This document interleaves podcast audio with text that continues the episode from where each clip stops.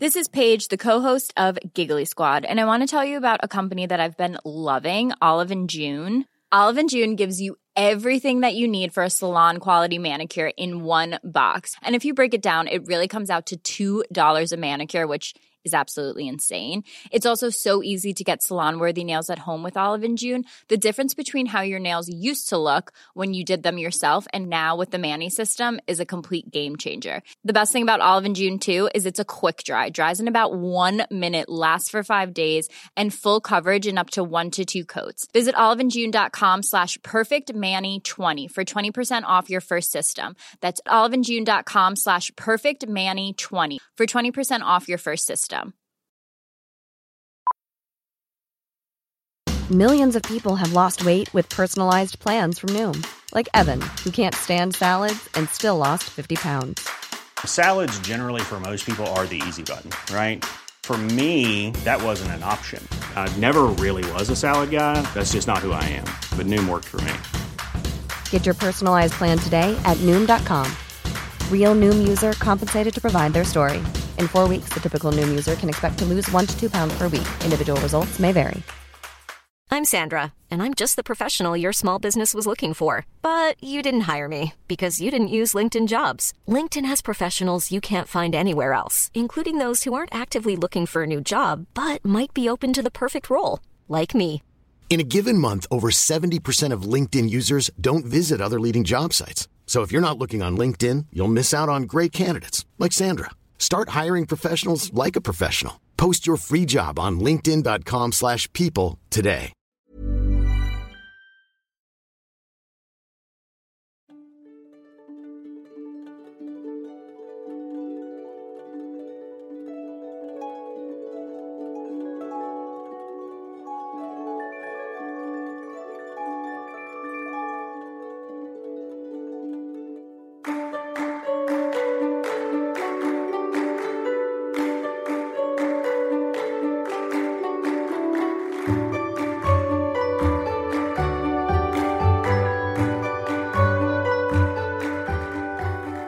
سلام.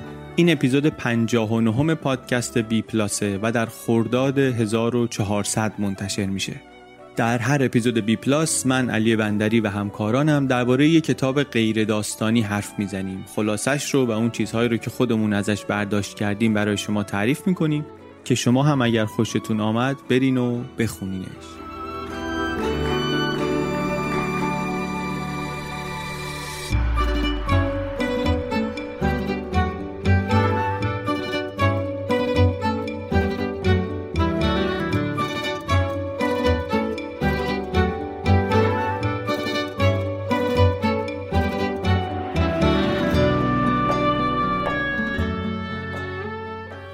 کتاب این اپیزود اسمش هست آن چاینا. نوشته هنری کیسینجر. ترجمه فارسی کتاب رو هم نشر فرهنگ معاصر منتشر کرده به نام چین. کتاب طبیعتا درباره چینه کتاب مفصلی هم هست. اینجا من مقدمه ای درباره کتاب و نویسنده خیلی معروفش نمیگم. هم موضوع موضوعی که خیلی یه پیش زمینه ازش دارن هم نویسنده. حالا بعد از اپیزود دو جمله دربارهشون صحبت می‌کنیم. bpluspodcast.com سایت ماست. اونجا رو ببینین. هم درباره اپیزودها کتابها نویسنده ها موضوع اینا خیلی اونجا صحبت داریم می‌کنیم. هم لینک های پشتیبانی اونجا هست. پشتیبانی اختیاری کاملا اختیاری. و هم اینکه لیست از کجا بخریم دیگه. اینکه کتابهایی رو که اینجا ازشون صحبت می‌کنیم کجا میشه خرید. اینا رو هم همه رو توی سایتمون فهرست کردیم. بریم دیگه کم کم توی اپیزود. معرفی و خلاصه کتاب چین.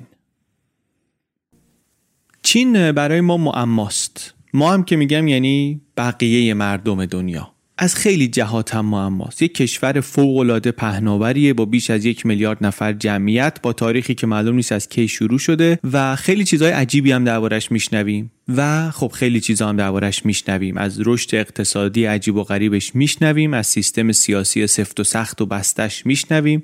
از گذشته نچندان دورش در آغاز دوره کمونیستی از دوران تاریخی باستانیش و چیزایی کمی دربارش می‌دونیم.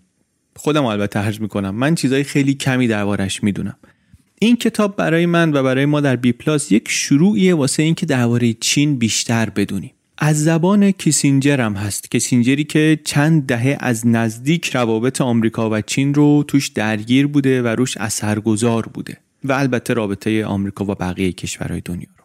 برای همین زاویه نگاهش درست محدوده درست از لنز روابط بین الملل و سیاست بین المللی داره نگاه می‌کنه. ولی به خاطر اینکه لازم داشته بدونه چی به چیه اونجا یه مرور کلی هم میاد رو تاریخ چین می‌کنه. البته همچنان توجهش روی همین جنبه روابط خارجی و روابط بین المللیه و بعدم سعی می‌کنه که توضیح بده اول برای خودش احتمالا بعد برای ما. که تصمیم گیری و سیاست گذاری و رفتارهایی که چین در دوره های مختلف داشته اینا منطقش چی بوده؟ ریشه این رفتارها کجاست؟ شاید ما یه سرنخی بتونیم بگیریم بفهمیم که مثلا در دوره جدید حالا چین دنبال چیه و چطور داره تصمیم گیری می‌کنه و چطور رفتار خواهد کرد. چیزی رو که نمی‌شناسیم بالاخره از یه جایی باید شروع کنیم بشناسیم دیگه. این هم اون جاییه که ما شروع می‌کنیم برای شناختن چین. چین گفتیم انگار نقطه شروع نداره. حتی امپراتور زرد داستانش رو که بخونی بنیانگذار چین نیست متحد کننده چینه. یا حتی کنفوسیوس فیلسوف باستانی چینی که مثلا میگن بنیانگذار فرهنگ چینه خودش میگه که نه و من حرف تازه نمی‌زنم که من فقط آمدم اون اصول قدیمی فرهنگ چینی رو دوباره برقرار کردم. هماهنگی و هارمونی رو که در فرهنگ چینی از قدیم مورد احترام بوده و دنبالش بودیم من آمدم دوباره اینا رو جمع کردم. کلمات مهم این جمله همون هماهنگی و هارمونی هستند تو گوش من و شما ممکنه معنی خیلی دقیقی اینا الان نداشته باشن اگه دفعه اولی که داریم باهاشون مواجه میشیم. اما اینا بنیان فرهنگ چینی هستند بنیان حرفهای کنفوسیوس هم همینه. هارمونی و هماهنگی. هر چیزی و هر کسی باید سر جای خودش باشه. اینو وقتی فرهنگ چین رو مطالعه می‌کنیم می‌بینیم که جاهای مختلف خودش رو نشون میده. مثلا تو فرهنگای دیگه یه درس اخلاقی می‌خوان بدن میگن خودت رو بشناس. معرفت و نفس خودشناسی. در آموزهای کنفوسیوس ولی فرمان بزرگ اینه که جایگاه خودت رو بشناس. چون تو با جایگاهته که تعریف میشی. چرا؟ چون هماهنگی چون هارمونی. توی این نظام فکری سلسله مراتبی کنفوسیوسی امپراتور هم یک فرده و هم یک مفهومه. هم حاکم دنیویه و هم حاکم معنویه. حاکم بزرگ کل انسانیت فرزند آسمان هاست. واسطه بین آسمان و انسان. و مردمم به خاطر همین جایگاهش اخلاقا موظفن که ازش اطاعت کنن. البته نکته جالب فرهنگی چینی اینه که کلا سیستمش سکولاره. در همین اطراف چین بالاخره هند آین بودایی آمد با صلح درون و از این صحبت ها بعدها این طرفتر یهودیت آمد یکتا پرستی و بعد مسیحیت و اسلام و زندگی پس از مرگ و ولی چین هیچ مذهبی تولید نکرد. ارزشا همونایی که ریشش در تعالیم کنفوسیوسه. گفتیم 500 سال مثلا قبل از میلاد مسیح که تازه در زمانی هم که زنده بود این تعالیمش برای هارمونی و هماهنگی و اینها که می‌گفت جمع شده قدیمم هست اینا در دستور کار قرار نگرفت. به خاطر اینکه چین حالا جلوتر میگیم هی دوره های گسست داره بعد دوره های پیوست داره. یه دوره های همه این قبایل از هم جدا میشن بعد دوباره یکی میاد اینا رو متحد می‌کنه. زمان کنفوسیوس توی یکی از این دوره های گسست بود. بعدا و 300 سال بعد از مرگش در دوران هان داینستی در پادشاهی هان تعالیمش یه چیزی شد که انگار مثلا هم انجیلشونه هم قانون اساسیشونه. ایده مرکزی شد این که رستگاری چیه؟ ما چرا دنبال رستگاری باید بریم؟ رستگاری رو ما داشتیم قبلا. باید حالا صبر کنیم و خودداری کنیم و آموزش ببینیم یاد بگیریم و با اینها دوباره اون رستگاری رو باز بیابیم. ما همه اینا رو قبلا داشتیم. این تکیه به فرهنگ غنی قبلی و این صبر و خودداری و هارمونی و بعد مخصوصا learning مخصوصا آموختن اینا جایگاهش در تعالیم کنفوسیوسی خیلی مهم بود. یک کتابی هم الان هست در غرب هست در ایران هم که تغذیه فکریش عموما از غربه به عنوان کتاب business خیلی رواج داره. خیلی کتاب جمع و جوری تو فرودگاه هم میفروشنش همه مدیر و کسب و کاریا و اینا بهش استناد می‌کنن. یه چیزایش رو هم حفظن. به نام Art of War هنر رزم این خلاصه de: Realpolitik به سبک چینی. یه کسی داره اندرز هایی میده انگار اندرز های نظامی داره میده انگار. یعنی ظاهر کتاب اینه. اصول پشتش همون هارمونی و حفظ تعادل و این هاست نگاه پشتش اینطوریه که مال یک کشوریه که نمی‌خواد بره تو جنگ بزرگ. نمی‌خواد بره تو جنگی که اگه ببازه همه چیش میره. بیشتر دنبال اینه که پایداریش رو و دوامش رو با یه سری مانورهای چند لایه‌ای تضمین کنه. برتری رو می‌خواد با برتری روانی به دست بیاره. از درگیر شدن پرهیزت میده.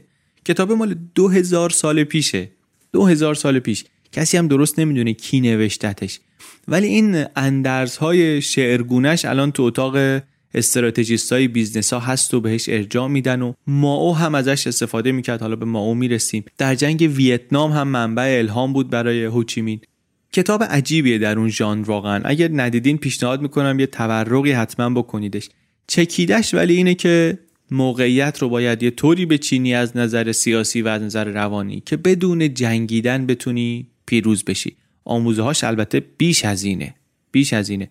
اگر نمیشناسینش و استراتژی براتون چیز جذابیه پیشنهاد می‌کنم حتما ببینینش.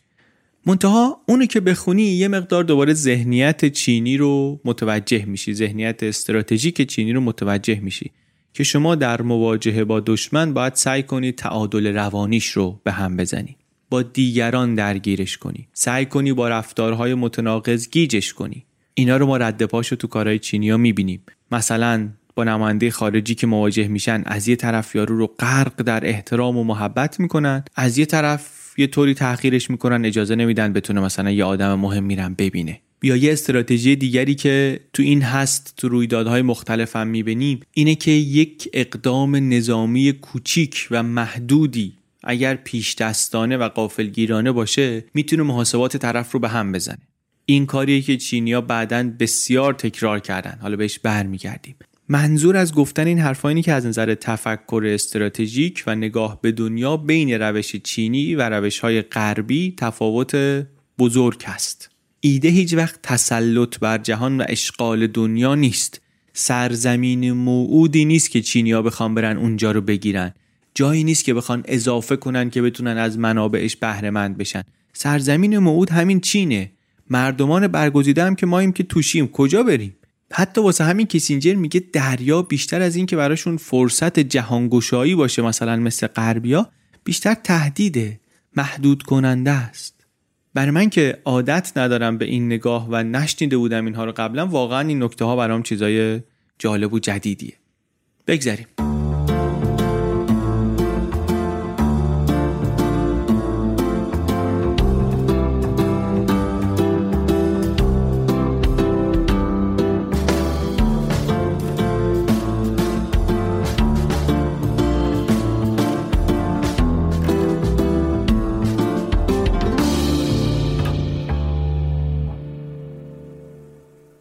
این نکته هی تجزیه شدن هی دوباره متحد شدن هم یکی از نکات کلیدیه که وقتی تاریخ چین رو نگاه می‌کنیم باید حواسمون بهش باشه. دوران جدایی قبایل که طولانی میشه یکی سر بلند می‌کنه و همه رو متحد می‌کنه. قصه چین همیشه همین بوده. سرزمینی پهناور واقعا پهناور از یه طرف می‌رسه به اقیانوس از یه طرف مانع طبیعی گذرناپذیری داره به نام کوههای هیمالیا و در نتیجه این موانع خیلی ارتباطی هم با فرهنگ های دیگه نداشته. نزدیکترین فرهنگ بزرگ به چین فرهنگ هندی بوده که اونم در بیشتر طول تاریخش یک مجموعه ای بود از حکومت های محلی کوچیک یعنی یک کشور نبود یک امپراتوری یک پارچه نبود. و این جدا شدن در کنار بزرگی پهناور بودن و در کنار اون قدمت یک دید ویژه ای داده به حاکمان چین در طول تاریخ. اونم این که تا هر جا بریم بازم چینه. از این ور تا بری چینه از اون ورم تا بری چینه.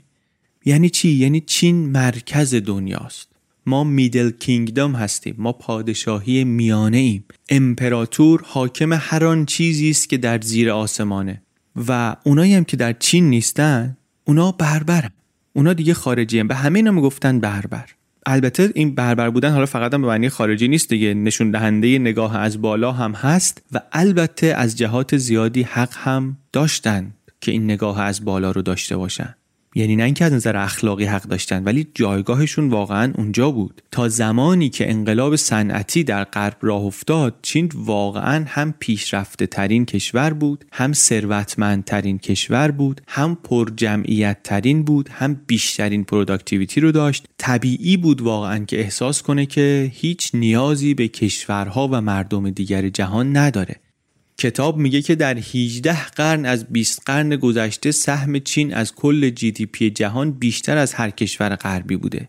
یعنی نه اینکه یه قرنی اوج داشتن یه قرنی افول داشتن. از 20 قرن گذشته 18 قرن وضع چین این بوده. در همین 1820 میگه 30 درصد GDP دنیا دست چین تولید می‌شده. از مجموع آمریکا و شرق و غرب اروپا بیشتر. بعد وقتی این نگاه چین بود به خودش نگاه آدمای چین بود به خودش طبقه حاکم و نخبگان چینی دیگه چین رو یک کشوری بین کشورهای دیگه نمی‌دونستن. می‌گفتن چین یک چیزی است منحصر به فرد. تمدن یعنی چین. البته چینیا تنها کسایی نبودن و نیستن در دنیا که اینطوری فکر می‌کنن و آمریکایی هم خودشون استثنایی می‌بینن. منتها تفاوت زیاده. به جز تفاوتهای در گذشته و تاریخ و اینها آمریکایی خیلی هم دنبال صادر کردن ارزش هاشون هستن به بقیه دنیا.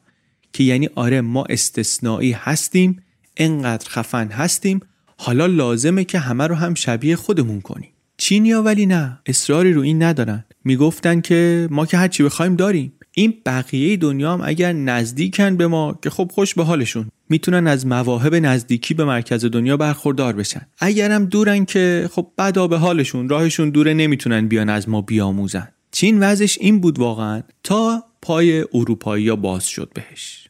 یعنی تجارت هم تا اون موقع اگه می‌کرد مخصوصا حالا با همسایه هاش تجارت می‌کرد. از این زاویه بود که بله ما داریم به شما اجازه میدیم که بیاین و از فرهنگ چینی این توشه خودتون رو پر کنید کره تایلندیا ویتنامیا اینا می‌تونن بیان. بیان تجارت کنن.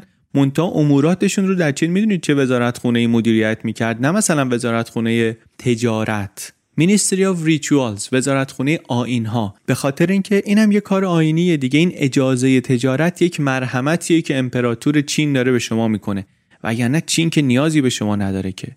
ما یه سری ارزش های جهانی داریم و بقیه دارن میان که از اینها بهره ببرن. این بود روحیه نخبگان چین و طبقه حاکم چین تا قبل از اینکه با غربی ها وارد مراوده و معامله بشن. تا قبل از قرن 19 هم و قبل از اینکه تماس با غربی ها آغاز بشه چین خارجی ها رو بربرها رو به قول خودشون همه غیر چینی ها رو اینطوری مدیریت می‌کرد تهدیداشون رو اینطوری کنترل می‌کرد که به هم مشغولشون کنه. کیسینجر این رو با نگاه به یه بازی سنتی چینی هم توضیح میده. بازی البته ما ممکنه به اسم گو بشناسیمش که نسخه ژاپنیشه. بازی خیلی جالبی هم هست بازی خیلی مهمی هم هست. اینجا ولی من توضیح جزئیات اون بازی رو نمیدم. یه بازی مثل شطرنج دو نفره می‌تونن بشینن بازی کنن. محاصره می‌کنی حریفت رو جبهه می‌سازی میری جلو. و گاهی میشه که برنده و بازنده بازی معلوم نیست. برعکس شطرنج باید بررسی بشه. تو شطرنج خب هدف کاملا روشن دیگه. معلومه چی بشه میبازین. چی بشه می‌بری چی بشه میبازی. حالا یه حالتی هم هست که ممکنه هیچکی نبره هیچکی نبازه. این بازی گو ولی یه طوریه که انگار برد و باخت قطعی نیست توش. نهایی نیست. کیسینجر میگه در طول تاریخ چینی ها با هر تهدید خارجی همینطور برخورد کردن. نگاهشون اینطوریه که برد و باخت قطعی نیست نهایی نیست. هدف ما اینه که برسیم به یک نقطه تعادلی. ما با محدود کردن حریف با محاصره کردن با بازی های این ورونوری باید خودمون رو برسونیم به یه نقطه تعادلی که البته موقتیه. شرایط که عوض بشه دوباره باید ما دست به کار بشیم تا نقطه تعادل جدیده رو پیدا کنیم. این نمودش در اون بازی گو هست. ستونهای مفهومیش در تفکر کنفوسیوس پیدا میشه.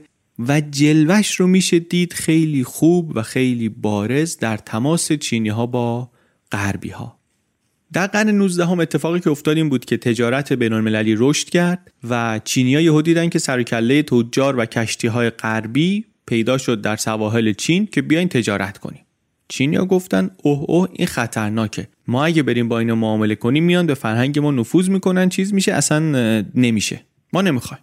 حتی انگلیس یه نماینده فرستاد با چه تشکیلاتی چه مقدم چینی چه برنامه چه تشریفاتی. نهایتا برای اینکه یه سفارت اینجا باز کنه. این درون در زد آخرش امپراتور نهایتش یه نامه نوشت واسه ملکه که چه کاری آخه؟ شما اون سر دنیا ما این سر دنیا کاری نداریم با هم که بخوایم سفارت داشته باشیم. بذار هر کی سرش به کار خودش باشه. خیلی هم این ماجرای ماجرای جذابیه این آقایی که به عنوان سفیر آمده بود کی بود و چه آموزش های قبلا دیده بود و چه تجربیاتی رو آورده بود و اینا چطوری اینجا سردوندنش و چه تشریفاتی واقعا ماجرای جذابیه که دیگه حالا ما اینجا توش نمیریم. بعد حالا تازه انگلیس که دوره. یعنی واقعا دور از چین. چینیا علیرغم قدرتی که داشتن چشم طمعی حتی به همسایه هاشون هم نداشتن. یعنی حتی نمی‌کردن یه داستانی درست کنن بگن که مثلا به این و اون دلیل ما باید بریم این بربرها رو هدایت کنیم. مثلا به آموزه های کنفوسیوس بریم حمله کنیم مثلا به این کشور. مثلا بریم به ژاپن حمله کنیم ژاپن رو بگیریم. در حالی که برعکسش بود آن ژاپن همیشه منتظر فرصت بود که بیاد بگیره یه بخشایی از چین رو. روسیه از بالا دندون نشون می‌داد. اطرافشون هم بالاخره مغول ها هستن اویغورها هستن اینا همه جنگجو همه رزماور در حالی که چینیا بیشتر کشاورزن نخبگانشون هم هنر رزم ندارن. بیشتر تو کار شعر و صورتگری و خطاطی و حکمت کنفوسیوسی و این چیزا هن. شاید هم واقعا برای همینی که کلا تمایلات استعماری نشون ندادن. با اینکه در یه دوره های برتری تجهیزاتی و فنی داشتن. مثلا در سالهای 1400 میگه هم در تعداد و کمیت هم در پیچیدگی ناوگان دریای چین خیلی جلو بود. کشتیاشون از جاوه تا تنگه هرمز از هند تا شاخ آفریقا می‌رفت و میآمد و خیلی سرتر از مثلا ناوگان دریایی بود که اسپانیایی 150 سال بعد بهش رسیدن. منتها وقتی مسابقه در دریا شروع شد وقتی غربیا زدن به آب برای کشف سرزمین های جدید چینیا گفتن که ما دیگه جمع می‌کنیم. نمیریم به اکتشافات دریایی. توانش رو داشتن. داوطلبانه خودشون از این مسابقه کشیدن کنار. که اینم کیسینجر میگه در راستای همون نگاه خاصی که به خودشون داشتن. می‌گفتن که بهترین چیزها بهترین ایده ها بهترین ارزش ها همه چی همینجا تو چین کجا بریم؟ ما خیلی بخوایم افتخار بدیم به یکی ممکنه باهاش معامله کنیم اونم تفقدن لازم نداریم بریم این ور اونور خلاصه با چنین سنتی تاریخی و فکری چین به عنوان یک کشور متحد یک پارچه با تفکری خود برتربین ولی بدون تلاش برای تسلط بر جهان وارد عصر مدرن شد. برای اینکه زمان رو گم نکنیم من تکرار کنم داریم درباره اواخر قرن 18 صحبت می‌کنیم. چین عظیم قدرتمند ثروتمند حالا توجه غربیا دوباره جلب شده. منتها این بار چینیا دیدن که ا برای اولین بار یا حداقل بعد از قرنها این غریبه ها چه پیشرفته هم هستن؟ ماشین بخار دارن راه آهن دارن و دیگه واقعا انگار دنبال ادای احترام نیستن در تجارت. میان میگن که تجارت آزاد روابط دیپلماتیک اینا چیزای جدیدی بود. در این دوره هی از غربی ها اصرار از چینیا انکار. این مخصوصا به انگلیسی ها خیلی فشار می آورد حدود سال 1800 رو داریم صحبت می‌کنیم. هی سعی کردن که یه امتیازایی بدن به رقبای تجاری چینیا هی اینا رو با هم درگیر کنن به هم مشغولشون کنن خارجی رو با خارجی مدیریت کنن. همونطوری که قبلا مثلا با اصطلاحا بربرهای دور و اطرافشون کرده بودن. و اینطوری خودشون رو از این محلکم سالم به در ببرن. واقعیت ولی اینه که تماس با دنیای غرب برای چین شک بزرگی بود. شوکی که نظیر شما تو تاریخ ژاپن هم می‌بینیم در تاریخ ایران هم به شکلی می‌بینیم. چین همچنان خودش رو برتر از دیگران می‌دید. تو اون سفری که گفتم یه آقای آمده بود سفیر بشه با خودش این آقای سفیر یک تعدادی از ابداعات و اختراعات جدید آورده بود جراح آورده بود نوازنده آورده بود ساعت ساز آورده بود ساعت آورده بود متالورژ آورده بود که مثلا توجه چینیا رو جلب کنه بذارن که این سفیر بشه اونجا. منتها چینیا یا مطلب رو نگرفتن یا اینکه سعی کردن ادامه بدن خط قبلی رو. گفتن آره این چیزایی که آوردی خیلی بامزه است ولی ما خودمون بهترش رو داریم. یا یه جاهایی برخوردشون طوریه مثلا انگار که خیال می‌کنن پیشکش آورده. ماها یا رو آویزون نگه داشتن چونه زدن سر اینکه این امپراتور رو می‌بینه مثلا سه سجده کنه یا دو تا زانو بزنه تشریفات چی باشه؟ هی چونه بزن هی چونه بزن این کتابی یا اون کتابی آخرش هم دست خالی برش گردوندن. این در حالیه که فاصله فنی زیاد شده مخصوصا از نظر نظامی. تا قبل از اون چین خیلی کشور ثروتمندی بود. ولی الان دیگه رشد انقدر سریع شده بود رشد تکنولوژی که چین دیگه نه ثروتمند بود و نه پیشرفته. داشت به سرعت می‌شد کشوری فقیر و عقب مونده. با این حال ولی تفکرشون همون تفکر قدیم موند که چین مرکز دنیاست. اگه میای اینجا برای تجارت باید بیای واسه اینکه از مرحمت امپراتور بهره ببری. سفارت و روابط دیپلماتیک و اینا اصلا معنی نداره. ما که با هم برابر نیستیم. هیچی به هیچی. تلاش های اول غربی ها بی نتیجه موند بعدم یه مدت اروپایی ها سرشون گرم جنگ های ناپلونی شد بعد که از ناپلون فارغ شدن دوباره برگشتن سر وقت چین. برخورد با چین این دفعه دیگه یه مقدار فرق می‌کرد. چینیا البته روششون همون روش ها و تاکتیک های سنتی بود روی عوامل روانی خیلی حساب باز می‌کردن. هم قدرت نظامی نداشتن همین که واقعا سیاستشون و سیاست ورزیشون طوری بود که عملا استفاده از نیروی نظامی واقعا آخرین گزینه باشه. خلاصه ولی از این ور چین بکش و از اون ور غربیا بکش بریتانیا مخصوصا بکش در میانه قرن 19 هم این تنش ها و این روابط منجر شد به جنگ هایی که بهش میگن جنگ تریاک و نهایتا چین مجبور شد به خاطر قدرت برتر نظامی که خارجی ها داشتن مجبور شد که به تدریج راه رو برای تجارت خارجی باز کنه. این جنگ های تریاک از اون فصل های قریب و عبرت آموز تاریخ هم هست هم خودش هم رفتار طرفین در مذاکراتش که حالا در فرصت دیگری بهش حتما می‌پردازیم. اینجا فقط همینقدر بگیم که درهای چین که بسته مونده بود و هر چی هم می‌کردن با ناز و احترام و کادو و پیشکش و اینا باز نمی‌شد به زور باز شد. مجبور کردن چینی ها رو به معامله با دیگران مخصوصا اینجا بریتانیایا از موضع برابر. یعنی دیگه ما نیومدیم اینجا از مرحمت امپراتور بهره ببریم اومدیم معامله کنیم. بعد بریتانیا که راهو باز کرد پشت سرش آمریکا اومد بعدش فرانسه اومد که هرچی به اونا دادین ما هم می‌خوایم. اینا آمدن دنبال اینم هستن که از چین استفاده اقتصادی بکنن دیگه. اومدن این ور دنیا business کنن. چین ولی ترسش از چیه؟ ترسش از اینه که اینا اومدن فرهنگ ما رو منکوب کنن. مواجه شده با این قدرت هایی که از همه نظر ازش برترن و خودش هم یک درکی داره از امور بین الملل که منقضی شده است واقعا. تکنولوژی داره که عقب مونده است. قرن 19 هم با این اوصاف برای چینی ها شد قرن تحقیر. در این دوران چین زیر فشار سه نیروی متخاصمه از دور غربیا هستند از شمال و غرب روس ها هستند و از شرق ژاپن.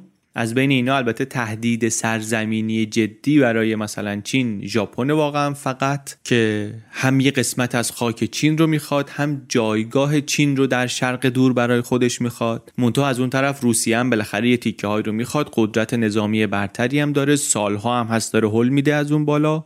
و برعکس بقیه مهاجمینی که در تاریخ به چین حمله کردن اینا جذبم نمیشن در فرهنگ چینی. بقیه می اومدن بعد یه مدت می‌گفتن که خب ما که نمی‌تونیم اینو اداره کنیم. بالاخره از خود چینیا باید کمک بگیریم. می اومدن تو یه خورده حل می‌شدن و قاطی می‌شدن و اشغالگر می‌شد. مهمان و مهمان تبدیل می‌شد به جزی از فرهنگ.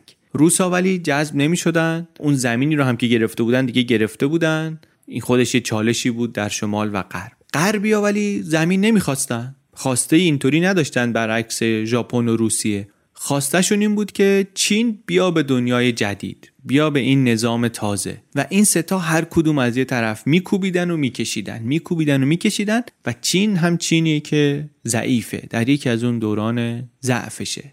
در که در قرن 19 که بهش میگن قرن تحقیر در چین. و البته این دست خیلی ضعیفی رو که دارن خیلی هم خوب بازی کردن. از پس اون همه عقب موندگی و تهدید بالاخره کشوری باقی موندن پهناور عظیم و همچنان پر جمعیت همچنان پر جمعیت کیسینجر میگه اینا دو تا چیز داشتن که به کارشون آمد. قدرت نظامی و توان فنی نداشتن ولی اولا دیپلمات ها و نخبگانشون توان تحلیلی بالایی داشتن و بعد هم مردمشون طاقتشون زیاد بود و اعتماد به نفس فرهنگیشون هم بالا بود. و البته خیلی هزینه دادن. خیلی هزینه دادن. بار و فشار رو دوش مردم بود طبیعتا دیگه. از این ور با تحمل فشار روی مردم با اعتماد به نفس فرهنگی خیلی بالا توان تحلیلی دیپلمات ها مشغول کردن ژاپن و روسیه به هم همونطوری که همیشه در سنت چینی بوده. اینطوری چین دوام آورد و نهایتا از دل قرن تحقیر Century of Humiliation در عواست قرن بیستم یک چین جدیدی متولد شد. این دوران افول چین و قرن تحقیر و اینکه چطوری اداره کردنش خیلی حرف و قصه داره که ما داریم ازش عبور می‌کنیم. خیلی خیلی هم جذابه. همین یه قلم رابطه با ژاپنی که هیچ وقت اساسا اون نظام چین محور رو نپذیرفته بود و حالا رو دورم افتاده بود. داشت به سرعت صنعتی می‌شد قدرتمند می‌شد و ژاپن هم یه جاییه که به اندازه چینیا حداقل خودش رو تافته جدا بافته می‌بینه و برعکس چینیا دنبال گسترش مرزها هم هست. این خودش خیلی قصه است. مونتا اینجا جاش نیست. اینجا جاش نیست. ما می‌خوایم بپریم از روی این موضوعات مهم و برسیم به میانه قرن بیستم اون جایی که چین دوباره متحد شد. گفتیم چین ضعیف میشه پراکنده میشه بعد متحد میشه قوی میشه. چین در میانه قرن بیستم دوباره متحد شد و قدرت متمرکز و قوی پیدا کرد.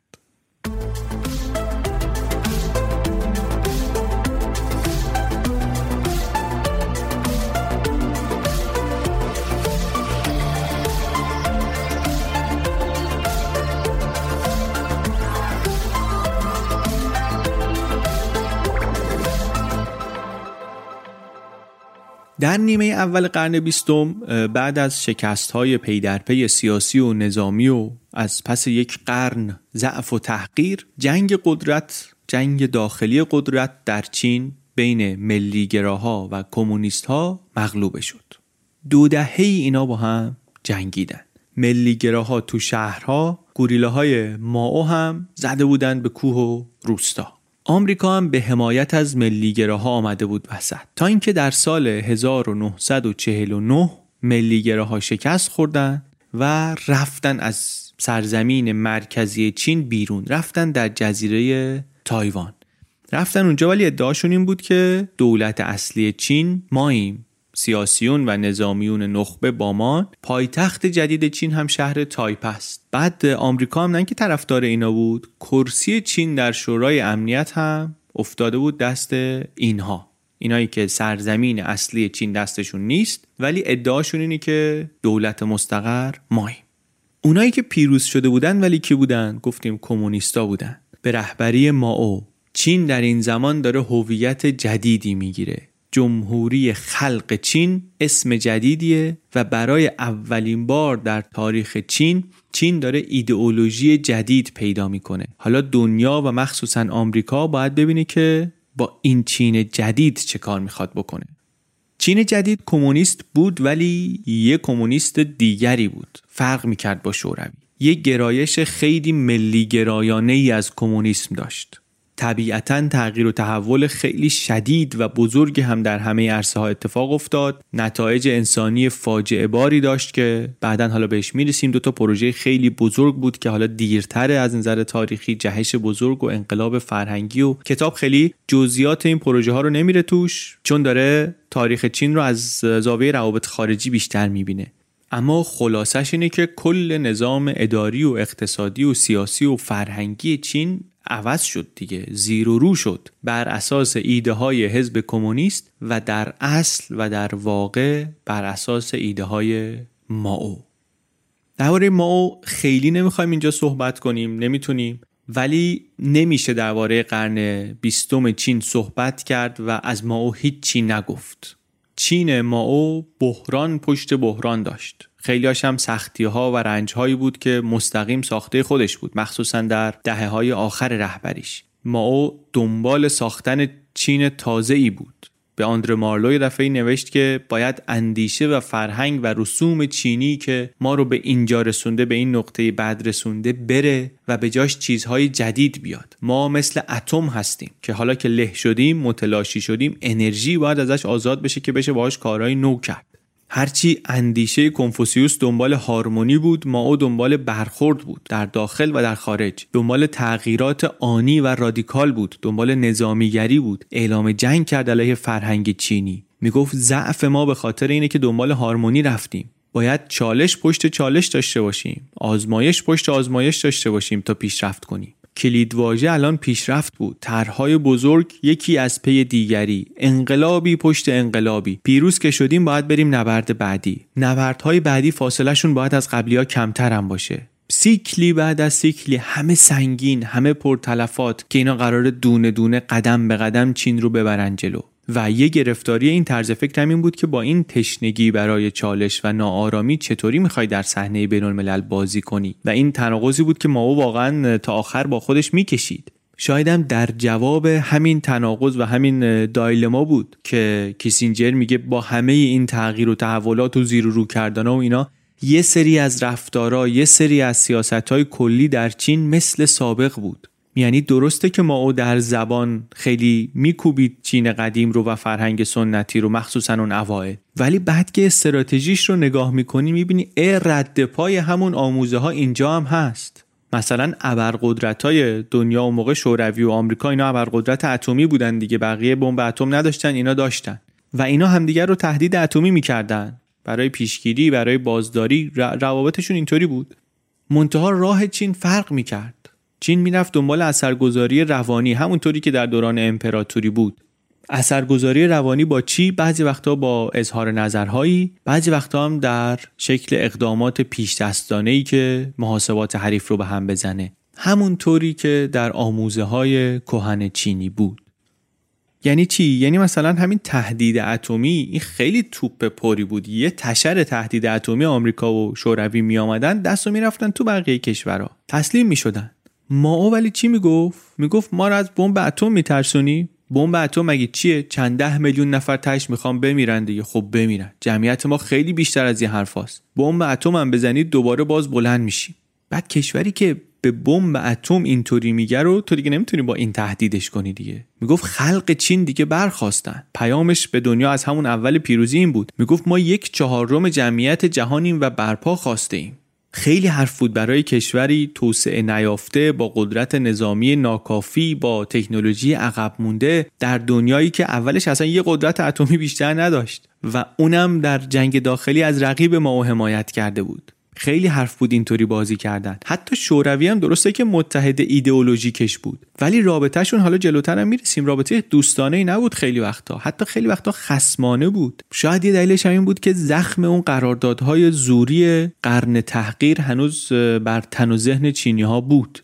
یه بخشایی از شمال و شمال غرب چین مغولستان خارجی و شینجیانگ و اینها دست شوروی مونده بود.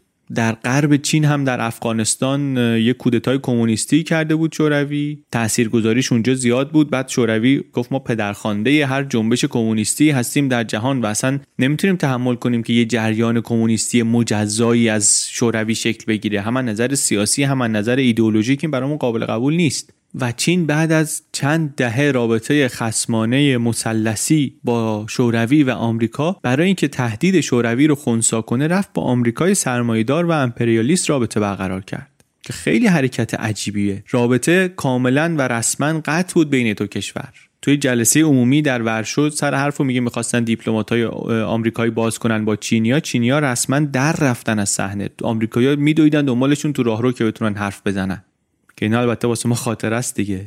تا یه جایش واسه ما حداقل خاطر است.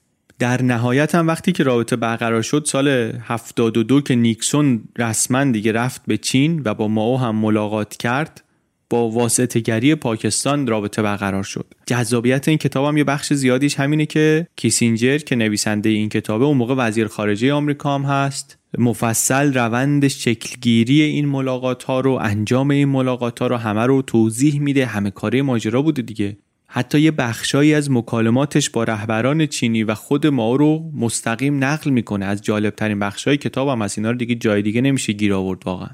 درباره راهکارها و استراتژی های چین که می‌گفتیم یکیش هم حملات پیش دستانه رو گفتیم. گفتیم برای اینکه محاسبات حریف رو به هم بزنن یه سری حمله پیش دستانه می‌کنن بعضی وقتا.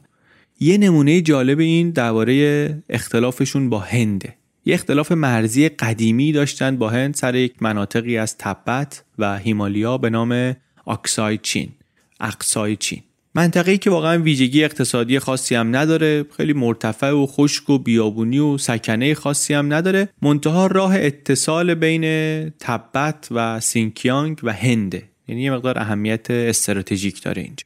چین می‌خواست اینجا رو از هند پس بگیره. یه حمله پیش‌دستانه ای کرد. کیسینجر میگه حمله پیش دستانه رو ما یه درکی ازش در غرب داریم. مدلش اینطوریه که غافلگیر می‌کنی می‌زنی یه پیروزی قاطع به دست بیاری. میگه چین دنبال این نبود. اولا که چین می‌دونست که توان جنگ کامل و اینها نداره. اما چین دنبال این نبود. اصلا شاید توانش رو هم نداشت. کاری که چین کرد این بود که یه حملات سریع و تند و تیز کرد. نیروهای هند رو هل داد عقب ولی دیگه ادامه نداد. وایساد سر مرز.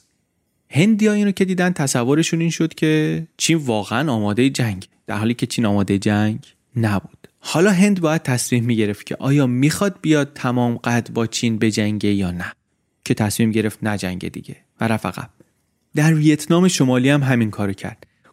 های ویتنام تحت حمایت شوروی بودن. هدفشون همین بود که ویتنام شمالی و جنوبی و لاوس و کامبوج و اینا رو همه رو متحد کنن. منتها چین احساس می‌کرد که این به ضرر خودشه دیگه. تاثیرگذاری و نفوذ شوروی در نزدیکی چین خیلی میره بالا. اینجا اومد یه حمله پیش دستانه ای کرد به ویتنام شمالی. شهرهای مهمش رو گرفت ولی سری نشست عقب. دیگه حمله نکرد. حمله هزینه مالی و جانیش برای چین سنگین بود. منتها هدف چین نبود که حریف رو شکست بده پیروز بشه. هدفش این بود که محاسبات شوروی رو به هم بزنه. کاری کنه که هم شورویا هم ویتنام شمالی که متحدش بودن اینا فکر کنن که نکنه چین بخواد بیاد تمام ایار به جنگه اینا حمله پیش دستانه که شما در استراتژی های غربی نمونهش رو خیلی نمی‌بینی. نمونهش رو کجا می‌بینی؟ تو طرز فکری که در چین در دوران امپراتوری هم بود.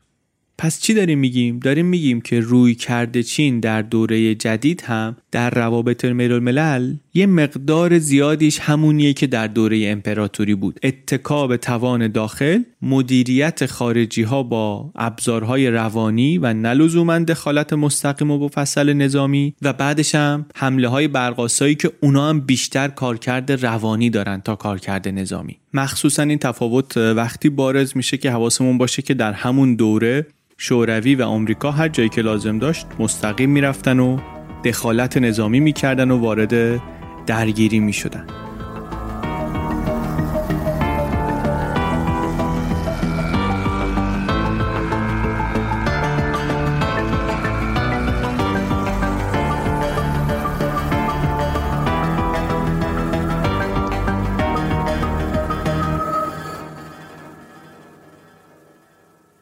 گفتیم که نمی‌خوایم زیاد بریم از جزئیات و ما و اینها بگیم ولی راستش اینه که نمیشه یک پادکستی ساخت درباره چین و درباره چین قرن بیستم صحبت کرد و چند دقیقه رو به ماو اختصاص نداد. ماو خودش رو بیش از این که سیاستمدار بدونه فیلسوف و معلم می‌دونست انگار. از حرف زدنش هم از نقل قولهاش هم شاید بشه این رو دید. از ضرب المثل و تشبیه و اینها زیاد استفاده می‌کرد. حرفش رو مستقیم نمی‌زد. در تمام دورانی که داشت مانور می‌داد چین در تقابل با قدرت های بزرگ در جنبش غیر متحدها بازیگر مهمی بود. در تمام این مدت در امور خارجی بیش از این که به مارکسیسم تکیه کنه ما او انگار از منابع سنتی چینی تغذیه می‌شد فکرش. علا رقم همه تندی که نسبت به اونا داشت ممنوعیت هایی که حتی وجود داشت. حتی در سال 1969 وقتی سیاست خارجیش داشت کاملا چرخش می‌کرد دکترین جدید رو باز با تکیه بر ادبیات و داستانهای باستانی چینی که اتفاقا اون موقع ممنوع هم بودن توضیح دادن واسه مردم. ولی ساده انگاران است که بگیم که آره همه فکر ما او از فرهنگ باستانی چین می آمد نه تاریخ چین چنین ترکیبی از اتوریته و بیرحمی در داخل و بعد قدرت نمایی و جاهایی هم دیپلماسی های هوشمندانه در خارج به خودش ندیده بود. صدای ماو بلند بود واسه انقلاب جهانی اما در عمل حمایتش محدود بود به حمایت معنوی. این بعد از ماو هم در سیاست خارجی چین موند. همه هم واقعا در دنیا اینو درست نمیفهمیدن. گاهی باعث بدفهمی می‌شد. مثلا در ویتنام فکر می‌کردن چین ممکنه بخواد لشکرکشی کنه. ولی حرف چینیا انگار برعکس بود. می‌گفتن که ملت ها خودشون باید خودشون آزاد کنن. که این نگاه واقع گرایانه تریه دیگه به موازنه قدرت. تصویری که کیسینجر و این کتاب از ما امیده رهبریه که هم خیلی وفاداره هم خیلی متحد به اون انقلاب جهانی. هر جا پا بده آدما رو آماده است که تشویق کنه و تهیج کنه به انقلاب جهانی. منتها حواسش بیشتر از هر چیزی به دوام و بقای چینه. سیاست خارجیش رو هم باید در همین محیط دید. چه رابطش با شوروی رو چه بعدها باز کردن در گفتگو با آمریکا رو. در یه سری چیزهایی با شوروی مشترک بود. هر دو در اردوگاه کمونیستی بودن هر دو ظرفیت عظیمی می‌دیدن در ملتشون برای تحمل و تاباوری. منتها برخلاف روسیه کسینجر میگه که این ملیگرایی هم در چین بسیار قوی بود و ما روی اینم خیلی حساب کرده بود. این یکی از چیزهایی بود که متمایزش می‌کرد از روسیه. یک نگاه کوتاهی بکنیم به روابط چین و دیپلماسی ماو در دوران جنگ سرد چون واقعا جالبه. میگه به قدرت که رسید ماو اول پاشد رفت مسکو. دو تا کشور کمونیستی هستن نزدیک هم هم هستن. رفت اونجا ولی استالین تحویلش نگرفت. از همونجا سنگ بنای رابطه کج گذاشته شد و در دهه های بعدم این یه مثلث قدرتی شد که چین بین دو قدرت بازی می‌کرد. در طول این مدت هم با آمریکا هم با شوروی سرشاخ شد. به عنوان کشوری که هنوز فقیره و ضعیفه اینکه نگاه کنید چطوری رابطه با دو ابرقدرت رو مدیریت کرده و بازیکن آزاد جنگ سرد شده از روابط خسمانه مثلا به سمت اتحاد با آمریکا رفته برعکس مسیری که با شوروی رفت واقعا حیرت انگیزه. اینکه چین اصلا چطوری در میان حیرت همگان جز برنده های جنگ سرد بود خودش کلی نکته است. دوران پرتلاتومی بود جنگ سرد. اسمش سرد بود ولی یه جاهای خیلی داغ بود. یه اتفاق بزرگ اون اوائل دوران ماو که ما ازش عبور کردیم جنگ کره است دیگه. جنگ کره هم عملا جنگ بین آمریکا و چین بود. شوروی بعدا نیابتی آمد. اینطوری هم اومد که ماو انتظار حمایت بیشتری داشت از استالین. منتها استالین هم خیالش از این رهبر قوی پرجمعیت ترین کشور کمونیستی راحت نبود. مطمئن نبود که این پی حرفش بره بعدا. مثلا یکی مثل تیتو یوگسلاوی نشه. همین که استالین رو باید حواسمون باشه که اون موقع سی سال در قدرته در داخلم همه رو خوابونده دو سه دور پاکسازی کرده. جنگ جهانی رو هم از آلمانا برده. حالا با میلیون ها تلفات و سرکوب و پاکسازی و جنگ و گولاگ و همه مدت هاست دیگه از این ایدئولوژی بازی ها عبور کرده. ضمن اینکه اون اختلافات قدیمی از زمان جنگ داخلی چین و حمایت های استالین از ملیگراها و نظر شوروی به یه سری از مناطق چین و اینا هم همه موانع فرعی تر هستند جنگ کره اینطوری شروع شد که کره شمالی با چراغ سبز استالین آمد که کره جنوبی رو بگیره کره رو متحد کنه بکنه یک کشور کمونیستی. منتها جدیتر که شد و آمریکا که داشت میآمد به حمایت از کره جنوبی استالین ریز ریز خالی کرد پشت کیم ایل سونگ رو و بار حمایت از اون رو انداخت رو دوش ماو و چینی که تازه از یه جنگ داخلی در اومده و هیچ آماده جنگ نیست. مطلب البته محل اختلافه. تا ده سال بعدش هم نه شوروی نه چین هیچ کدوم زیر بار نمی‌رفتن که چراغ سبز شروع جنگو داده باشن. ماو می‌گفت استالین داده استالین می‌گفت ماو گفته. مخصوصا که جنگ واقعا وقتی آمریکا اومد گره خورد. منتها عملکرد ماو شگفت زده کرد استراتژیستای جنگی رو. که آره این رهبر یک کشور فقیریه که تازه از جنگ داخلی هم در آمده بعد از یک قرن تحقیر در مقابل آمریکایی که سلاح اتمی داره شاخ دنیا هم هست. یک ترکیبی از استراتژی های هوشمندانه و عملیات روانی بعدش هم این حمله های برقاسا جنگ کره خودش یه موضوعی که با بررسیش هم میشه اون دوران ابتدای جنگ سرد رو بهتر فهمید هم خود چین رو و ماو رو. جنگی که وقتی شروع شد هم ماو به خواستش رسید که استالین رو بکشونه تو ماجرا تا یه حدی و هم استالین به خواستش رسید که ماو رو بندازه در جنگ مستقیم با آمریکا. جنگی که سه سال طول کشید سه میلیون کشته داد. خیلی کشته داد. به نسبت جمعیتی خیلی بیشتر از جنگهای دیگه کشته داد. آخرش هم می‌دونیم پیمان صلحی امضا نشد دیگه. حالا همچنان رسما جنگ تمام نشده. ما حالا جای دیگه به این می‌پردازیم. جنگ کره واقعا هیچی نداشت واسه کره یا جز بدبختی.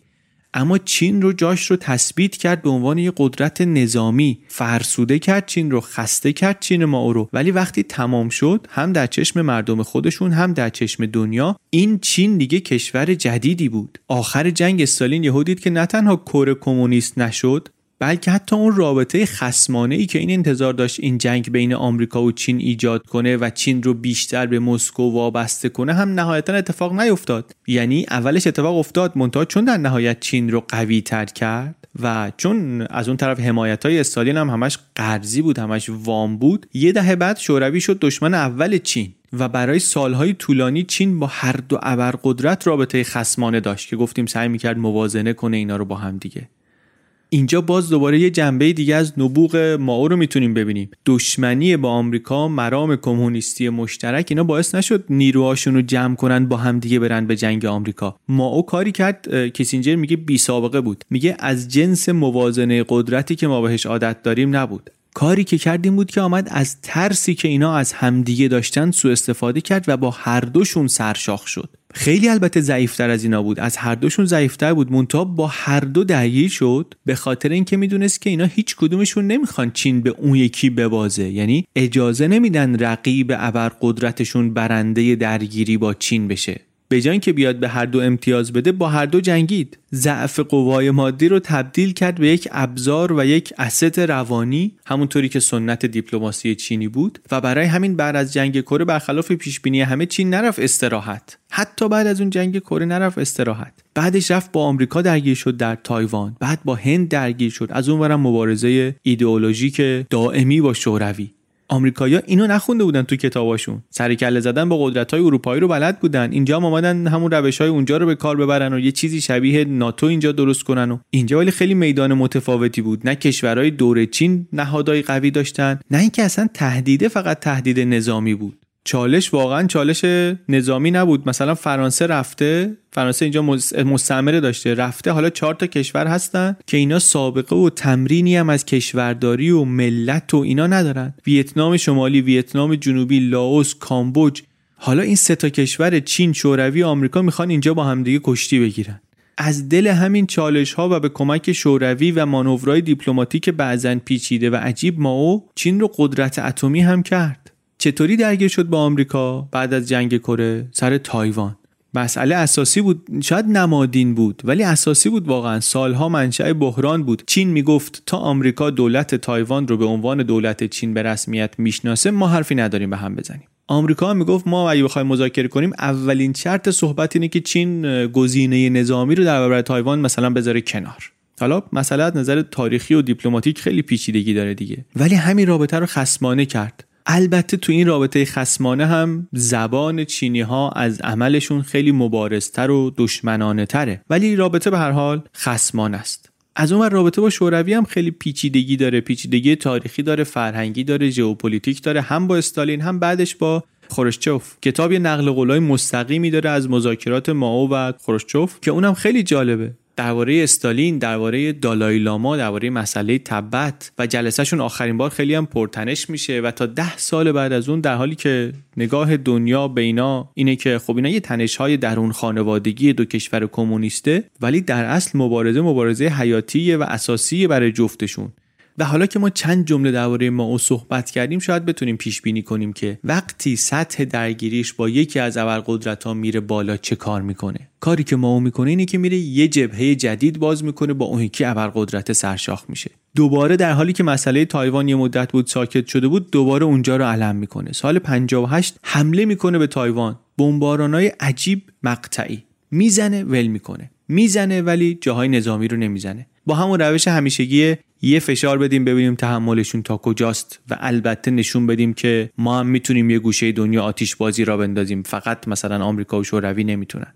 هدفش هم میگن نهایتا این بود که آمریکا رو برگردونه سر میز مذاکره دوباره که بهش هم رسید. حالا این وسط ضعف خروشچوف در دیپلماسی و سیاست بین الملل هم البته یه خورده بارزه. منتها در کنارش قدرت ماو هم هست که تونست کاری کنه که شوروی و آمریکا اینا همدیگر رو تهدید اتمی کنن سر مسئله ای که واقعا واسه جفتشون کم اهمیته. تایوان اصلا جایی نیست چیزی نیست که اینا بخوان سرش با هم دیگه بجنگن. ولی ماو اینا رو انداخت به جون هم در دورانی که واقعا از هر دوشون خیلی ضعیف تره و بعدم تونست ادعای پیروزی کنه چون آمریکا رو برگردون به مذاکره. حتی اینجا کسینجر میگه تحلیل هایی هست که از این پیچیده تره میگن که این اساسا بازی چینی های دو طرف بود چینی های مینلند و چینی های چینی های پکن و چینی های تایپه که در نهایت جفتشون از نتایجش بهرهمند شدن. یک دهه خلاصه مائو اینطوری مانور داد مانور دیپلماتیک داد و چین تبدیل شد به یک قدرت بین المللی در دهه دومش ولی تلاش و فشار بی‌پایان مائو برای این انقلاب های پی در پی داخلی جهش بزرگ و بعد انقلاب فرهنگی و اینا اصلا روابط بین المللی رو از موضوع در چین خارج کردند دیپلماسی رو گذاشتن در کنار. اون برنامه های بلند پروازانه برنامه های بسیار پرهزینه و سنگین. اصرار مائو روی continuous revolution حذف همه منتقدین همه افکار منتقد ترکیب این طرحهای اقتصادی و ایدئولوژیکی که همه در خدمت مثلا انقلاب بزرگ چین هستند در اقتصاد در صنعت در کشاورزی می‌خواست کشور رو با ایده های خودش دگرگون کنه مالکیت خصوصی رو بیشترش رو از بین ببره همه بشن خلق چین سرباز پروژه های قولاسای ماو که چین قبل از شوروی به کمونیسم کامل برسه. یه جا برگشت به رهبران شوروی گفت گفت این مسیری که شما دارین میرین خیلی کنده. مسیر بروکراتیک و اداری دارین میرین. ما از راه تهییج و شور انقلابی و با تکیه بر فرهنگ و سنت چینی در کمونیسم از شما جلو میافتیم و نتیجه البته که فاجعه بود. فاجعه عظیم انسانی بود. نه فقط در اجرا. حتی انقدر اهمیت این پروژه ها رو بزرگ کرده بودند که کسی جرأت نمی‌کرد گزارش جواب ندادنش رو به پکن بده. دولت میگه در پکن فکر می‌کرد که خب گزارش ها دارن میگن که این همه گندم تولید شده خودکفایی و زیادم داریم و صادر کنیم به شوروی به جاش اسلحه بگیریم صنایع سنگین بگیریم. صنایع سنگین واسه چی می‌خوان؟ چون ما گفته بود در تولید استیل می‌خوایم از انگلستان بزنیم جلو. بعد با این حرفا و این برنامه ها مثل مقدسات هم برخورد می‌کردن دیگه. چون گفته بود در تولید فلزات می‌خوایم بزنیم جلو هر چیز فلزی هم که داشتن حتی داشت کار می‌کرد رمی داشتن آبش می‌کردن که بزنن تو نرخ تولید که بتونه بره بالا. در حالی که عملا تولید گندم انقدی نشده بود که بتونن صادر کنن. نتیجه این شد که از 1959 تا 62 چین یکی از بدترین قحطی های تاریخ بشر رو تجربه کرد. 20 میلیون کشته. استراتژیست قهاری بود ما او. کیفیت های رهبری قابل توجهی داشت ولی ما وقتی از اونها حرف می‌زنیم معنیش این نیست که این عواقب اون رویا پردازی ها و جاه طلبی ها رو نمی‌دونیم یا بهش کم توجهی. بگذاریم ولی دیگه ما او هر چه که بود و هر چه که کرد چه از اون حرکات نبوغامیزش چه سرکوب و کشتار و تخریب و اینها مرد بالاخره. همونطور که همه میمیرن ما هم در 1976 مرد. یکی از رهبران حزب کمونیست چین بعدها گفتش که اگه ماو در 56 میمرد جاودانه می‌شد در تاریخ. اگه 66 میمرد همچنان تاریخ به عنوان رهبر بزرگی ازش یاد می‌کرد که حالا اشکالاتی هم داشت. منتها نمرد نه 56 مرد نه 66 مرد گذاشت 76 مرد و اون موقع دیگه واقعا حرف چندانی باقی نمیمونه. بگذریم بگذریم از ماو و بریم سراغ چین بعد از ماو که تفاوت رهبرانش با ماو اصلا کم نیست. بریم حالا از زبان کیسینجر درباره چین بعد از ماو بشنویم.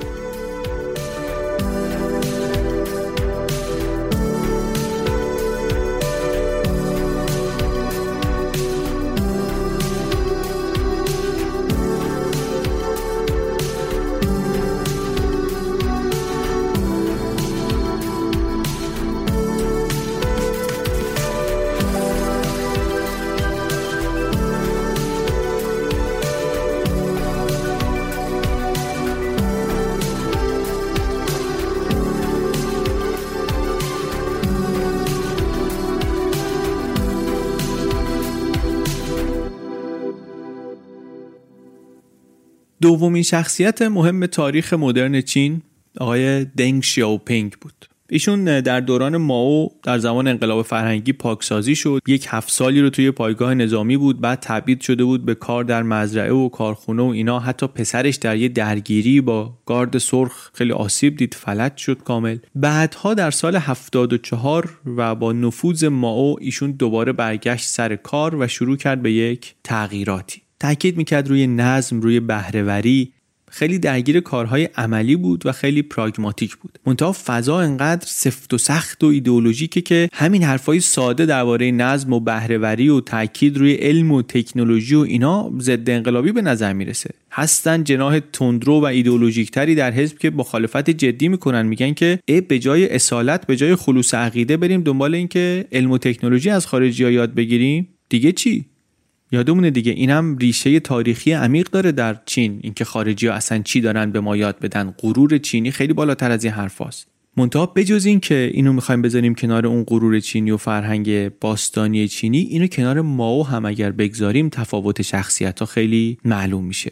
این آقای دنگ شاوپنگ اون موقع معاون نخست وزیر بود ولی تا ایشون بخواد اصلاحاتش رو شروع کنه نخست وزیر از دنیا رفت. در مراسم عزاداریش همین آقای دنگ شاوپنگ صحبت کرد. اونجا ولی یک ویژگی هایی رو از اون نخست وزیر ستایش کرد که همون چیزهایی بود که چند وقت پیش عملا اون آقا قدرتش از دست داده بود و فقط نمایشی سر کار بود.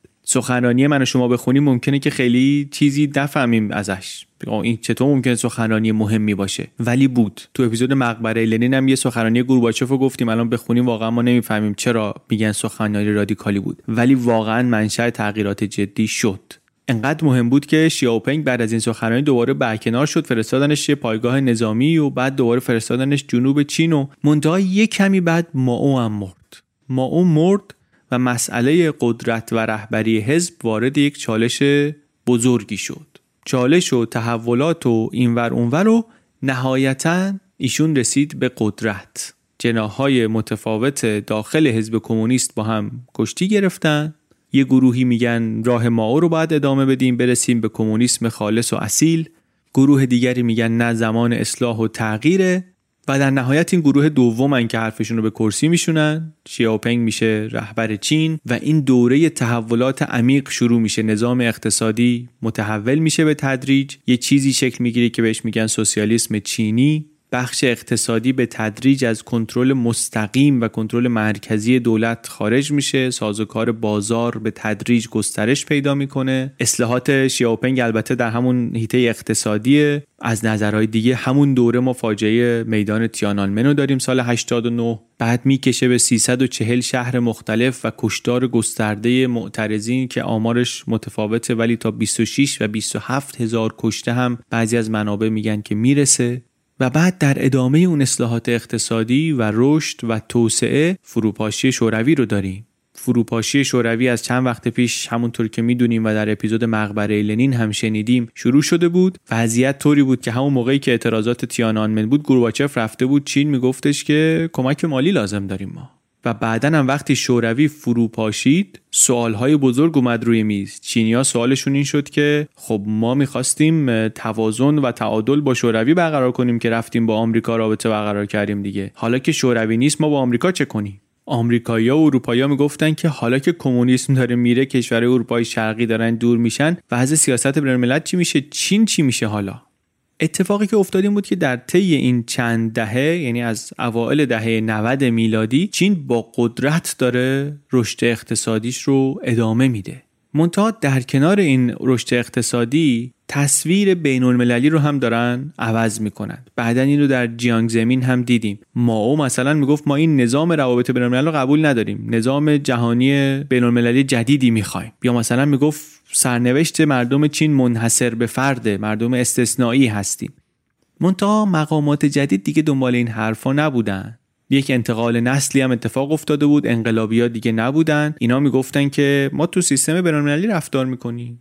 حتی رهبر چین رفت ژاپن. ژاپنی که رابطش با چین خیلی خونبار رابطه گذشته است. رقیب دیرینه هم بوده. سالهای طولانی تلاش کرده یه بخشهایی از چین رو هم بگیره. و حتی در زمان جنگ جهانی دوم موفق هم شده. ما مختصرا در اپیزود نانکینگ اشاره کردیم به این ماجراها. این رفت اونجا و تعریف کرد از پیشرفت‌های ژاپن از پیشرفت‌های فنی و علمی ژاپن. گفت ما باید از شما اینا رو یاد بگیریم. این خب خیلی فرق می‌کرد با روی کرده حکومت چین در دوره ماو توی سخنرانی های بین المللیشون که نگاه کنی می‌بینی که کلید واژه‌ای که استفاده می‌کنن پیسفول رایسه ترقی صلحآمیز اوجگیری صلحآمیز. منتها بعد از یه مدت این رو اصلاح کردن. گفتن که رایز ما دنبال رایز نیستیم چون اون یه مقدار تهدید داره توش. ما دنبال دیولپمنتیم ما دنبال توسعه صلحآمیزیم اینجاها می‌رسه به اینکه حالا چین واقعا دنبال چیه و در نظام بین الملل می‌خواد چیکار کنه. کیسینجر توضیحی که میده مشخصی که براش کاملا روشن نیست که روی کرد و راهی که چین داره پیش می‌گیره چیه.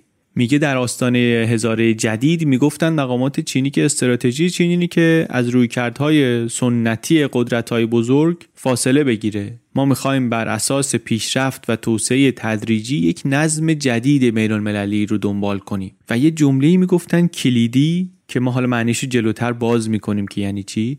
می‌گفتن که چین قرار نیست راهی رو بره که آلمان رفت و منتهی شد به جنگ جهانی اول. اینو حالا جلوتر میگیم یعنی چی؟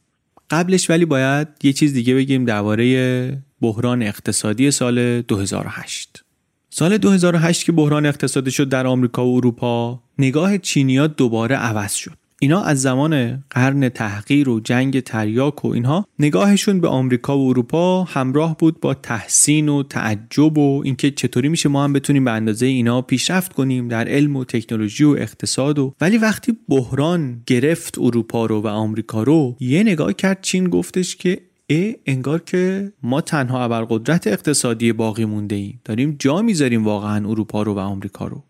کیسینجر میگه نشونه این تغییر نگاه رو من تو چند تا کتاب که در چین چاپ شده می‌بینم. کتابایی که اون ایده های قدیمی تر ماویی توش هست. ایده های برتری چینی و سلطه چینی و با این ایده توسعه صلحآمیز نمی‌خونه. مخالفت می‌کنه. خیلی هم کتابا پرفروش شدن. یکی اسمش بود چین ناراضی. یکی دیگه هم رویای چین. اینا سال 2009 و 2010 اومدن. ایدهشون اینه که اروپا و آمریکا به خاطر این بحران اقتصادی از اون چی که ما فکر می‌کردیم ضعیفترن. ضعیفترن ولی انگار حواسشون نیست که ضعیفن و ساختار جهانی تغییر کرده. الان وقتشه که چین این تردیدهاش رو رها کنه و بره مأموریت تاریخیش رو ایفا کنه. میگه ما که می‌دونیم غرب هیچ وقت اون استراتژی تجارت به زور سرنیزه رو رها نمی‌کنه. همونطوری که اول اومدن چین و اینطوری باز کردن. اینو اون کتاب چیز میگه ها کتاب رویای چین میگه کیسینجر نمیگه. میگه ما که می‌دونیم غربیا سرنیزه رو ول نمی‌کنن. الان وقتشه که ما مأموریت تاریخیمون رو اجرا کنیم سرنوشت چینی رو بیاریم وسط و نظام بینالملل رو عوض کنیم. ما باید بشیم شماره یک دنیا. روسیه ضعیفتر از همیشه است. مایل هم هست رابطه خوبی با چین داشته باشه. اروپایی هم دنبال رابطه خوب با چینن. محدودیت تجارت با آمریکا هم اصلا مهم نیست. ما انقدر تکنولوژی جدید الان داریم که دیگه تحریم روی ما اثری نداره. این کتابا ایده توسعه صلحآمیز رو رد می‌کنن میگن که چین نمی‌تونه واسه اینکه مثلا نظم بین‌المللی رو حفظ کنه بره روابط خوب و هماهنگی و اینها. روابط بین‌المللی بین قدرت های بزرگ رقابتی غیر اخلاقی دنیا وقتی صلحآمیز میشه که چین روحیه نظامیش رو حفظ کنه. ما باید انقدر قدرت نظامی داشته باشیم که جلوی حرکت این رقبا رو بگیریم. چین اصلا به جای یک ترقی اقتصادی باید دنبال ترقی نظامی باشه. زبانی که خب خیلی تهدیدآمیزتر از اون زبان توسعه و دیولوپمنت دیگه. حالا برگردیم به سمت اون قصه آلمان که منظور چی بود که گفتش که ما نمی‌خوایم آلمان جنگ جهانی اول بشیم؟ ما قبلا توی اپیزود توپ های ماه اوت درباره این صحبت کردیم که تا قبل از اینکه آلمان متحد بشه و یک پارچه بشه اروپا یک تعادلی داشت. تا نیمه قرن 18 هم هیچ کدوم کشور اونقدی قوی نبودن که تنهایی بتونن در مقابل متحد شدن بقیه مثلا مقاومت کنن. واسه همین هیچ کشوری کشور دیگر رو دشمنی نمی‌دید که نشه باهاش کنار آمد. همه می‌تونستن با هم متحد بشن. کلی اتحادهای کوتاه مدت و بلند مدت بین اینا بود. هیچ کدوم هم نمی‌تونستن سلطه ای داشته باشن بر دیگران. هژمونی کامل به وجود نمی‌تونست بیاد. هر کی می‌رفت در این زمینه تلاش کنه بقیه می‌رفتن با هم متحد می‌شدن. آلمان که درست شد در 1871 یک تغییر بنیادی ایجاد شد. از 39 تا دولت کوچیک قد و نیم قد وسط اروپا سه تا موندن. قبلا دو تا دولت بودن بزرگ پروس و اتریش. بعد 37 تا هم دولت های کوچیک کوچیک بودن قد و نیم قد. حالا ولی یهو یه واحد سیاسی بزرگ این وسط درست شد. این انعطاف پذیری دیپلماسی رو کم کرد. دیگه نمی‌تونستن هر کی با هر کی متحد بشه روابط متنوع باشن و اینا همدیگه رو بالانس کنن. آلمان شده بود یک کشوری که می‌تونست هر کدوم از همسایه‌هاش رو تنهایی بخوره. اروپا شده بود 5 تا قدرت عمده که دیگه ترکیبایی که می‌شد با اینا درست کرد و اتحاد درست کرد خیلی کم بود. این شرایط ناپایدار و این تنشی که در ساختار روابط بین‌الملل اون موقع بود اروپا رو هل داد به سمت جنگ. این قصه رو ما در اپیزود توپهای ماه اوت مفصل گفتیم. حالا ولی شباهت چیه؟ شباهت اینه که وقتی شوروی فرو پاشیده و بلوک شرق از بین رفته و چین داره اینطوری اوج می‌گیره شرایط یه مشابهتایی داره. درسته که چینیا همش میگن توسعه صلحآمیز ولی آیا واقعا ممکنه تاریخ تکرار بشه؟ اون درگیری بزرگ دوباره اتفاق بیفته این بار بین چین و آمریکا؟ کیسینجر میگه اگر چین و آمریکا برن به تقابل کامل کشورهای جنوب شرقی در یک بلوک یک پارچه ای مثل اون وضع اروپای قبل از جنگ قرار بگیرن اون وقت دیگه اون وضعیت اجتناب ناپذیر میشه. نشانه هایی هم هست که وضعیت نگران کننده است به خاطر اینکه درباره آلمان هم بعضیا می‌گفتن که اصلا مهم نیست هدف آلمان سلطه بر اروپا هست یا نیست. همین که آلمان یه نیروی دریایی قوی داشته باشه این تهدید مستقیم بریتانیاست. حالا هر چقدر مقامات آلمان بگن صلح و همکاری و اینها. یه چیز نگران کننده دیگه این وسط بین چین و آمریکا مسئله ایدئولوژی دیگه. هستن در آمریکا جریان های سیاسی مثل نو محافظه کارها که میگن نه ما اگه می‌خوایم مثلا با کشوری مثل چین رابطه داشته باشیم وجود نهادهای دموکراتیک باید پیشفرز رابطه باشه. حکومت دیکتاتوری اصلا مذاکره نباید باش بکنیم. آمریکا باید فشار بیاره حکومت چین تکسرگرا بشه دموکراتیک بشه. که این حرف حرفی که اون گروه تندرویی که در چین هستن هم همین حرفو می‌زنن. میگن آمریکا دنبال اینه. هیچ وقت این رو کنار نخواهد گذاشت. همونایی که اون کتابا رو گفتیم نوشتن. البته مقامات رسمی هیچ وقت تا حالا حرفی در راستای این حرکت نزدن. منتها همین که مسیرش رو در پیش بگیرن یکیشون مسیرش رو در پیش بگیره کافیه که اون هم مجبور بشه بیفته تو همین ریل. اون وقت دیگه میفتن دنبال اینکه دامنه نفوذشون رو گسترده کنن. و به عنوان بخشی از ماجرا تفاوت‌های ایدئولوژیکشون رو برجسته کنن. پیشفرض‌های البته داره این تحلیل و این تشبیه. یکیش اینه که چین همینطوری پیشرفت کنه در نظر اقتصادی و آمریکا رکود داشته باشه. مسئله دیگه هم هست این که چین مسئله داخلی همچنان داره. یکی از مقامات چین میگفتش که ما درست رشد اقتصادیمون زیاده ولی ما یک میلیارد نفر جمعیت داریم. ما هنوز نواحی داخلی و روستاهایی داریم توی چین که خیلی فقیرن. استاندارد روزی یک دلار سازمان ملل رو بگیری 150 میلیون نفر زیر خط فقرن در چین الان. 10 میلیون نفر به برق دسترسی ندارن. ما سالی 24 میلیون شغل می‌خوایم. 24 میلیون شغل. ضمن اینکه حالا مشکل ساختاری هم داریم فساد هم داریم ما مسائل خیلی جدیتر و پیچیده تری داریم. از اینکه مثلا بیایم بگیم دنبال ترقی هستیم رایز هستیم اینطوری خلاصش کنیم. و ما تا وقتی همچین دشواریهایی داریم خودمون رو وارد مواجهه های استراتژیک نخواهیم کرد. کتاب البته سال 2012 نوشته شده ولی هم توی اون کتاب هم بعدا پیشبینی نویسنده و به نوعی درخواستش اینه که چین و آمریکا سعی کنن که یک اتحادی رو شکل بدن. که جلوی شکلگیری تعارضهایی از جنس اروپای قبل از جنگ جهانی اول رو بگیره. از قول کانت کسینجر میگه که صلح دائمی یا با خرد انسان به دست میاد یا با یک فاجعه ای در ابعادی که واقعا دیگه هیچ انتخابی واسه آدما نمیمونه بجز صلح. میگه ما در چنین نقطه ای هستیم. نقطه ای هستیم که باید تصمیم بگیریم با چی می‌خوایم به صلح برسیم. یه چیزی هم تعریف می‌کنه کیسینجر اولین بار مخفیانه رفت چین و کلی مقدم چینی و اینا. بعدش یک سفر رسمی و علنی داشت. توافقنامه رو که می‌خواستن امضا کنن همتای چینیش بهش گفته بود که این توافقنامه دنیا رو تکون میده. کیسینجر میگه حالا ما بعد از چهل سال باید آمریکا و چین مشترکن تلاش کنن که یه کاری کنن دنیا تکون نخوره. همین چند هفته پیش هم یک نشستی بود در پکن برای توسعه چین فعالان کسب و کار چینی و آمریکایی و اروپایی و اینا جمع شده بودن. کیسینجر هم ویدیویی شرکت کرده بود. من یه تیکه سخنرانی شدم مغز حرفی که اونجا هم داره می‌زنه در سال 2021 همینه که چین و آمریکا باید بیش از قبل تلاش کنند که با هم همکاری کنند به خاطر اینکه صلح و ثروت و رفاه جهانی نیازمند مفاهمه و همکاری این دو قدرته.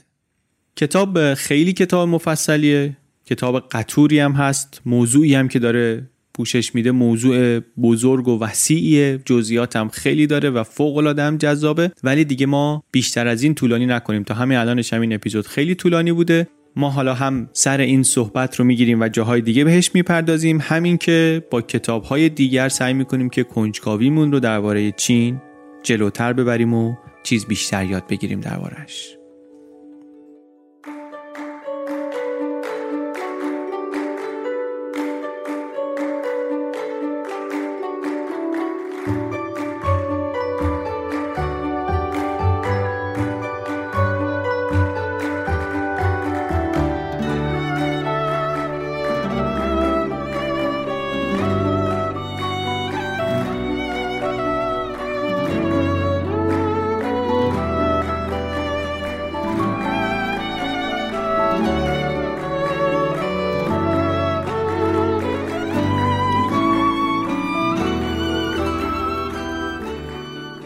چیزی که شنیدین اپیزود 59 پادکست بی پلاس بود.